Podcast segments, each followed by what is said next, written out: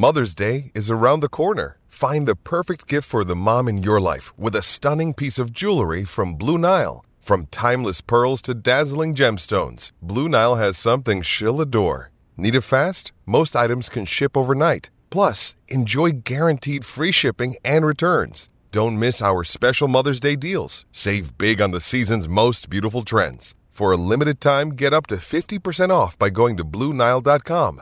That's Blue Nile.com. Ampire.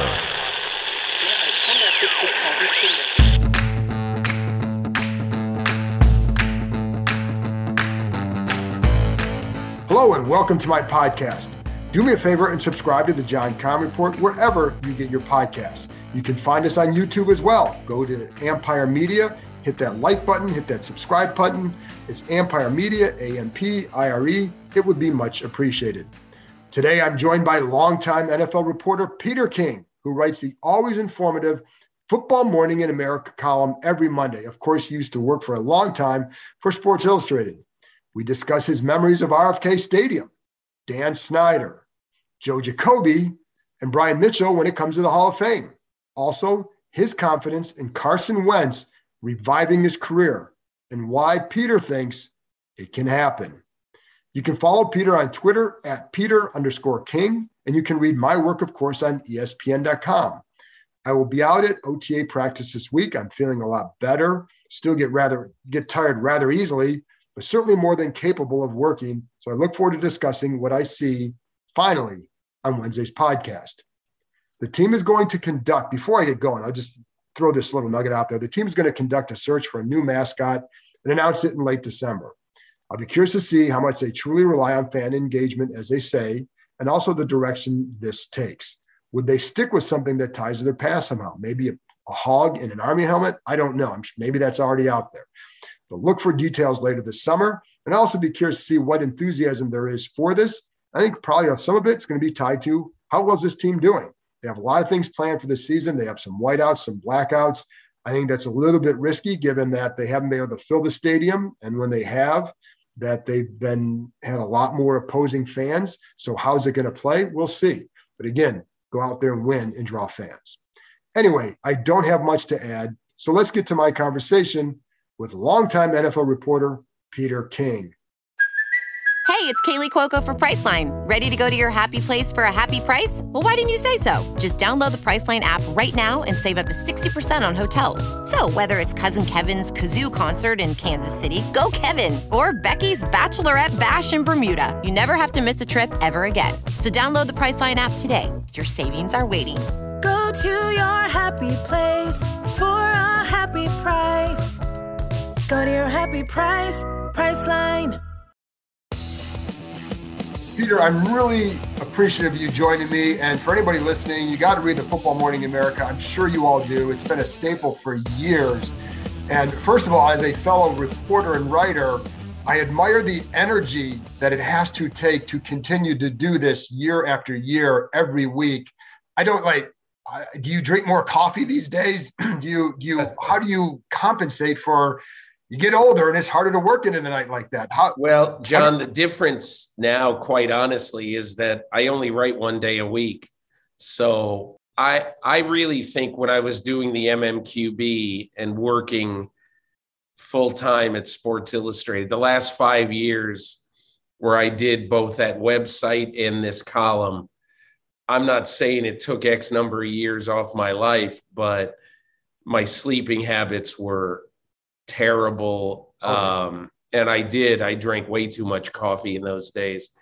But what I've done now, honestly, and what I'm going to continue to do this coming year is that I basically write my column over a two or three day period. And uh, when I when you do that, and when you have other things in the column that can be done earlier right. in the week, like answering the mail and all that other stuff. Then when you get to one o'clock on Sunday afternoon, you've already got 4,000 words in the bank. So then it's a sprint over the next, say, 13 hours to get another five or 6,000 words. And that's basically how I do it. But that's you make it sound like one day a week. That's a lot for one day a week. That that's what I mean. So it's it, I deeply admire what you're yeah, able to do with thank it. You. So, but let's go to the field and, and starting in Washington, there's so much to touch on here, but I want to start in the field. And first, for you, as someone who's covered this industry a long time, and I asked Bob Glauber this several months ago, how weird has it been for you to watch what's gone on in the NFC East and also this franchise in particular over the years? Well, John, I started covering the NFC East in 1985 uh, when I was hired by Newsday to cover the Giants and to write an NFL column. And so when I think back to those days, one of the things that I remember vividly, and I mean vividly, is the trips to RFK Stadium those were some of my best memories covering the NFL by far. Because if you if you think about it John the one thing about that level of fervor for a team that's so different than today is and so I'm sure that people who uh, you know, will remember RFK, will remember that when there were big moments in the fourth quarter of big fourth quarters of big games, the stadium would shake. It would reverberate. We'd be up in the press box, um, and you know, which was a little microscopic press box, really. We'd be up in the press box, and the first time it happened, I said, "Oh my God, this stadium's going to collapse. and and you know, and I just remember every game that I ever covered there. Uh, the day of the game, if it was a Sunday, I think I covered two Monday night games there. But the day of the game, if it was a Sunday, uh, just devouring every word in the Washington Post, uh, you know, getting ready for the game. And then oftentimes uh, I'd either take a cab or or or get a ride there and get dropped off. And as you're walking the last few hundred yards to the stadium, the one thing that really stuck out to me is how important it was to everybody there. It just was. Uh, they were. That was as big an event town as Green Bay is with the Packers. It just was.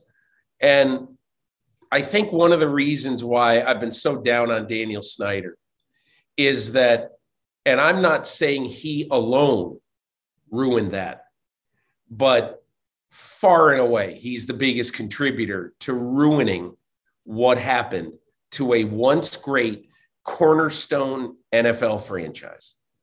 And it's just, I don't, I'm not trying to throw darts at anybody, but I mean, it's just anybody can look at this. It's a fact. Mm-hmm. His reign of ownership has been an abject disaster. And if he had one shred of decency, he would say, I've got to sell this. If I really love this team and I really love this town for the good of the people who live here, who love this team, I've got to sell this team and we've got to move on. But obviously, he's not doing that. What do you hear from other owners or around the league about any of that and about because there's obviously, you know, owners get frustrated and you yeah. hear a lot of things. Where do you think they're at with whether it's wanting him to sell or versus forcing him to sell and having the votes to get him to sell? I think it's going to be very difficult unless something very untoward surfaces in this latest complaint uh, against him, sexual harassment. Uh, I think it's going to be difficult because even though everything that he's done uh, really amounts to, uh, you know, a scandal, uh, or everything that has happened in his organization amounts to a scandal, um, I'm not sure it rises to the level of uh, getting the franchise stripped from him. And so I think most owners are pragmatic about it mm-hmm. uh, until something more happens than what has surfaced to this point. You know, and obviously there was some excellent reporting by the Post and right uh, about uh, you know all the women who felt uh, abused and belittled and demeaned by members of the staff and or uh, members of uh, you know Daniel Snyder's inner circle, including Snyder. You know, I just don't think it rises to the level of being able to take the franchise away from it. Do you think that you know? And again, we're gonna. I'll stay on the Snyder part for a few minutes here. what do you think? What kind of teeth do you think the congressional hearing will have? And do you expect Snyder and Goodell to show up for that? I would be surprised if Snyder showed up without a subpoena. Me too. You know, he's. Can you imagine if they start berating Daniel Snyder? He will. He'll fight back. Yeah. And his attorney has to be thinking there is no way I am allowing my client to appear before Congress to get the crap beat out of him. I'm not allowing that to happen. Now, I'm unsure if that uh, if that group uh, has the ability to subpoena Daniel Snyder. We'll see, but I think there's a much better chance of Goodell appearing. I don't know if he will or not, but I mean, you know, Roger Goodell, even though I'm sure that Daniel Snyder feels some level of uh, abandonment by some in the NFL and probably sometimes by Goodell. I think most of the rest of us thought that uh, finding him 10 million and not suspending him was a slap on the wrist for what happened with the organization. But I'm sure you hear it, John, that he thought that he got waylaid by this. Right. And and and but but whatever can you imagine what roger goodell must be feeling at the prospect i have to go in there and take fastballs to the head because of this idiot i mean think about that think what roger goodell would be thinking i have to take a day out of my life to go to washington and to get prepared from our attorneys to appear before congress in what will be on every uh, channel in Washington, and you know will be a huge story on ESPN and everywhere. And I have to do that because of Daniel Snyder. It's just you know, I I just I, I'm I'm shocked honestly at the whole scenario and shocked of you know what happened to this team. And I just honestly, I just hope that Jason Wright uh, who is a who's a very good person and who's a uh, who's an earnest, uh, hardworking, serious about this franchise guy. I just hope that he can find some way to turn it around. I mean, I find myself look. I root for the teams that need to turn around, and and I, and it's a weird thing to say. A few years ago, I was thinking about how bad the teams in the Rust Belt generally were. Like, you know, we call it the Rust Belt, but right. Buffalo, Cleveland, Detroit, and I, I, it isn't. I don't. I don't root for any team per se. I just don't. I don't like it if a team has been horrible forever. Right. You know, so like this year, I'd love to see the Lions get turned around.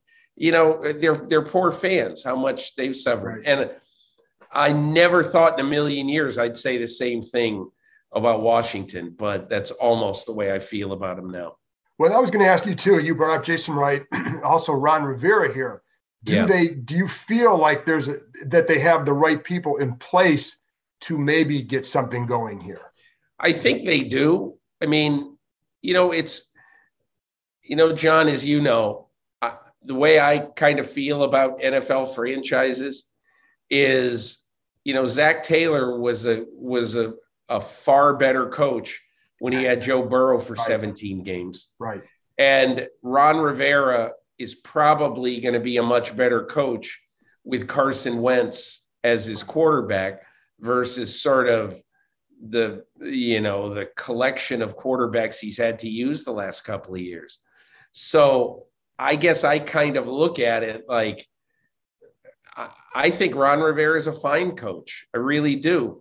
But if Carson Wentz can't come back from a horrible end of the season last year in Indianapolis, if he is a C minus quarterback, I mean, I don't know what's going to happen to Rivera. I don't know what'll happen to the staff. I don't know who is going to get blown out, but it, it it it all depends on the quarterback. Now, I definitely think Rivera, in terms of temperament, is a great guy to be the coach of this team because he can take all the punching bag crap that he's got to deal with, yeah. as can Jason Wright. And uh, for how long, I don't know, but I don't think it'd be good for Ron Rivera if they went five and twelve this year. Another day is here, and you're ready for it. What to wear? Check. Breakfast, lunch, and dinner? Check. Planning for what's next and how to save for it? That's where Bank of America can help. For your financial to-dos, Bank of America has experts ready to help get you closer to your goals. Get started at one of our local financial centers or 24-7 in our mobile banking app. Find a location near you at bankofamerica.com slash talk to us. What would you like the power to do? Mobile banking requires downloading the app and is only available for select devices. Message and data rates may apply. Bank of America and a member FDIC. With threats to our nation waiting around every corner, adaptability is more important than ever. When conditions change without notice, quick strategic thinking is crucial. And with obstacles consistently impending, determination is essential in overcoming them. It's this willingness, decisiveness, and resilience that sets Marines apart. With our fighting spirit, we don't just fight battles, we win them. Marines are the constant our nation counts on to fight the unknown. And through adaptable problem solving, we do just that. Learn more at marines.com. When you look at Carson Wentz, because we hear a lot about how he was in the locker room, you hear a lot about this and about that but you hear a lot of you you hear that sometimes too with other quarterbacks who have had success right. You know that they, you know and i think there's this perception that maybe like oh you just have to be this great guy among all the players but it's not always the case. Do you think he can turn on based on what you know what you hear can he be the guy still um, at this level? And and how good do you think he could be? I definitely give him a shot. I mean john you know what people don't know about what happened in Indianapolis last year.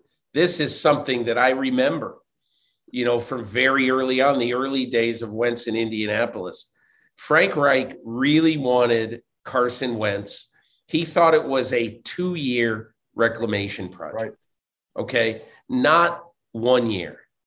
And so Frank Reich basically settled into just the, the simple knowledge the simple fact that he was going to have a couple of years with Carson Wentz, at least. Okay.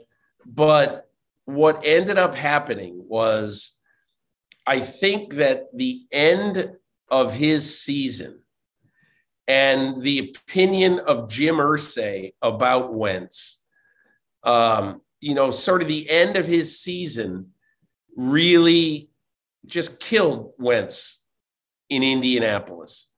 And and I think one of the things that that probably you know hurt him you know as much as anything is just the simple fact that he had an owner who uh, had totally lost faith in him. Right.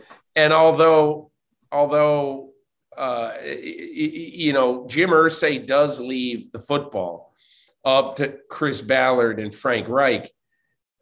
He, he does do that, but he's not a shrinking violet when it comes to making his opinion known. And I think, honestly, you know, when down the stretch of the season, you know, you miss a game due to COVID and then you know you're all apologetic about missing a game due to covid and said you know i think many in the organization felt hey dude dude don't give us your apologies about missing the game due to covid. Just stop. You're the one who had it in your control to get vaccinated. You chose not to and we suffered. And and then the way he ended the season against Vegas, uh, against Jacksonville, uh, just simply not making enough big plays, it doomed him. And so I think, I think Mike Mike Florio said this, and I totally totally agree with him. Uh, and I think the Colts agree with him too that the best thing that could happen to Carson Wentz is to go somewhere where he doesn't have a godfather there. You know, right. he got drafted in Philadelphia, where Frank Reich and Doug Pederson, honestly, if you can't play for Frank Reich and Doug Pederson, you've got to go go start. You got to go be a professional bowler. I mean, you know, they they are the greatest coaches to play for, particularly Reich. But at the end of his time in Philadelphia, he got crossways with Doug Pederson. How possibly you can do that is beyond me. And I think it was immaturity on his part. Um, and the fact that he never, look, he'll never say this, you know, John, but Carson Wentz did not recover from it being Nick Foles with the statue outside the Linc and not him. He just didn't, he did not respond well to the fact that he was drafted to be the man and he was on his way to being the man and maybe on his way to winning a Super Bowl and he got hurt. Unfortunately, that's the way the game goes sometimes. And then he just couldn't deal with the fact that somebody else won the Super Bowl that should have been his. I doubt he'll admit that, but that's what happened.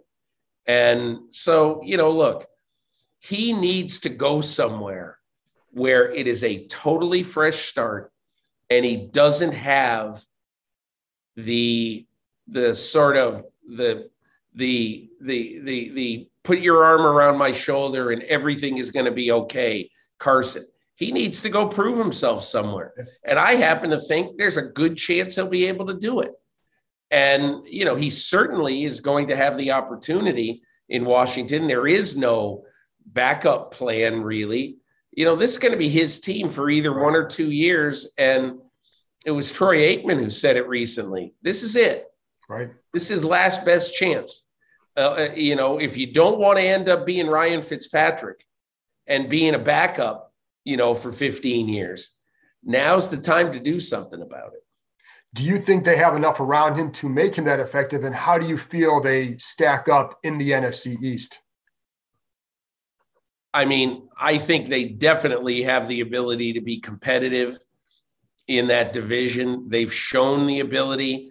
They have very they have an, a very very good defensive front, obviously, uh, and so they're going to be competitive defensively. I think, regardless of what happens uh, on offense. Um, and you know, let's just talk about this year. It's hard to know really what the future holds, but when you've got a defensive front of you know, Chase Young, Montez Sweat on the outside, and and Payne and Allen, I guess, would be the two inside guys to start. I mean, that's really, really good. They're not quite as good in the secondary, obviously. Um, I mean, they're just okay back there, but I do think they're going to be able to get enough pressure uh, to be a real significant force, you know, defensively. Now, I think a lot of what happens on this team is going to depend on, you know, obviously, you know, you got uh, Terry McLaurin, um, who is a, the standard bearer for this offense. But obviously, you know, with Dotson uh, and Curtis Samuel, you know, you just really don't know. You, you know, you think you're going to be okay and you're going to be pretty deep, uh, you know, at, at, at the receiver position. But compared to everybody else in the division, uh, you know, particular, I mean, Philadelphia is better at receiver. Dallas is better at receiver. The Giants, I have no idea what they are. I, you know, because it, who is Kadarius Toney? I have no right. idea. Who is Kenny Golladay going to be uh, available? I don't know. We'll see. But but I just look at they they they can be competitive. They can be good enough on offense Their line is good enough. And, you know, they should have enough tools, you know, to have Carson Wentz be successful. Okay, we got a couple minutes left, so I wanted to get to some of the Hall of Fame stuff too, because a lot of fans here, obviously, yep. as you know, every fan base feels like their guy gets slighted by the Hall of Fame. So, but I am curious about two guys in particular, Joe Jacoby, then Brian Mitchell. With with Jake, what do you think held him up to getting in the Hall, and what do you think maybe the chances are would be with the senior committee down the road for him? He's got some champions in the room without any question. Uh, and probably I am a little bit colored by the fact that, you know, I covered a lot of Giants games in those days against Washington. You know, where Lawrence Taylor, I'm not saying Lawrence, Lawrence Taylor didn't dominate Joe Jacoby. It was a competitive thing. Uh, and uh, I think Joe Jacoby at the time was one of the best tackles in the NFL if he got in, I don't think it would be a great, or if he got in, I don't think it would be a bad move. I'm just pretty lukewarm about his case, John, um, because I think that, I think, and look, you're right when you say that a lot of fan bases get passionate about their guys. I get campaigned every year for Karl Mecklenburg, or for years I did. Karl Mecklenburg and Randy Gradishar, you know, in Denver, and and and everybody has got everybody has got some people who they are very very pent up about. And jacoby is the guy. And look i realize that i'm the guy on the dartboard for a lot of washington fans because of the art monk days. Sure. and um, and look i think if if we are to do a good job in voting for the hall of fame and in Art Monk's last year, I voted for him uh, because I saw the the the groundswell of support, and I sort of compared him to kind of the Harry Carson of the New York Giants, and you know, as sort of that kind of leader, right? And uh, you know, not necessarily a holler guy, but just a real leader of that team. Uh, and so I voted for him, but I am when I covered those games, John, Gary Clark and Ricky Sanders were the guys who the Giants were worried about. Those are the guys who had the big games against the Giants many times. And I don't remember the stats, but that's that memory was fresh in my mind. And so I think that those are the things that it's not easy to sit there against the groundswell but if you can't sit there against the groundswell and vote your conscience, you shouldn't be on the committee. Absolutely. Brian Mitchell. Now, this is a tough yeah. one because returners aren't getting in there. And I wonder how his is tied to a Devin Hester maybe getting in. Do you see a chance? And the one thing I always like with Brian is he filled four or five roles for them and he filled them very well. And more so than just as a returner. But how do you see the candidacy for a guy, for Brian Mitchell? Um, how important is it for him to, for Hester to get in um, as well. I was in favor of Devin Hester's case. Look, uh, and I think eventually Devin Hester is going to get in. I don't know when, uh, but uh, he's going to get in at some point. And yeah, I think it would be significant because uh, if you're not really electing and enshrining return men, it's hard to, in my opinion, to have somebody go in over Devin Hester. So yes, him going in, I think, would really help Mitchell. Do you think he has a shot? Yes, I definitely think he has a shot because if you look at and look, it's been a it's been a few years since I really looked at his case, but I like Brian Mitchell's case. I think he led the NFL four different yeah. seasons in all-purpose yardage. Uh, he, for a long time, he was the standard bearer among punt return guys in the NFL. And then he had a little bit of a renaissance uh, later in his career, returning kicks too. Right. Um, so he did it. He, you know, Brian Mitchell, among all time returners, is like the Lifetime Achievement Award. Right.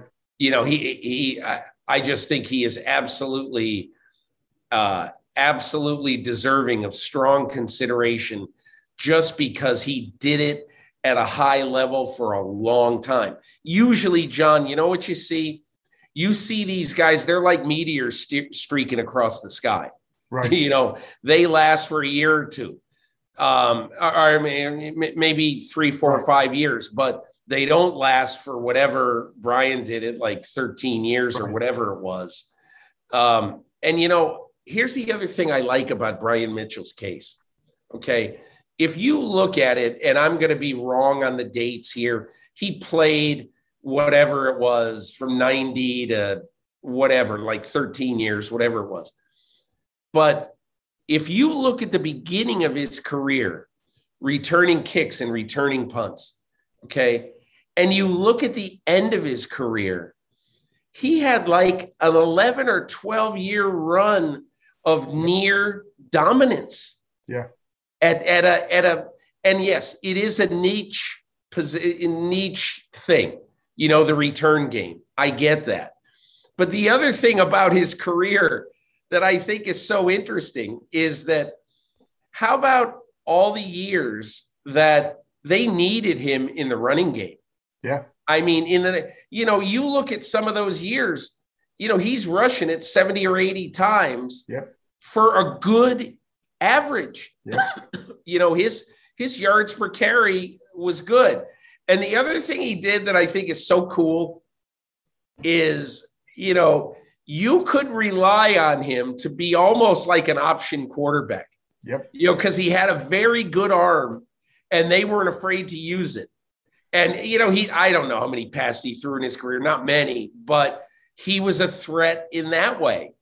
So I don't know. I think he is really one of the unique players to consider of all the guys in, uh, you know, in the in in Hall of Fame consideration.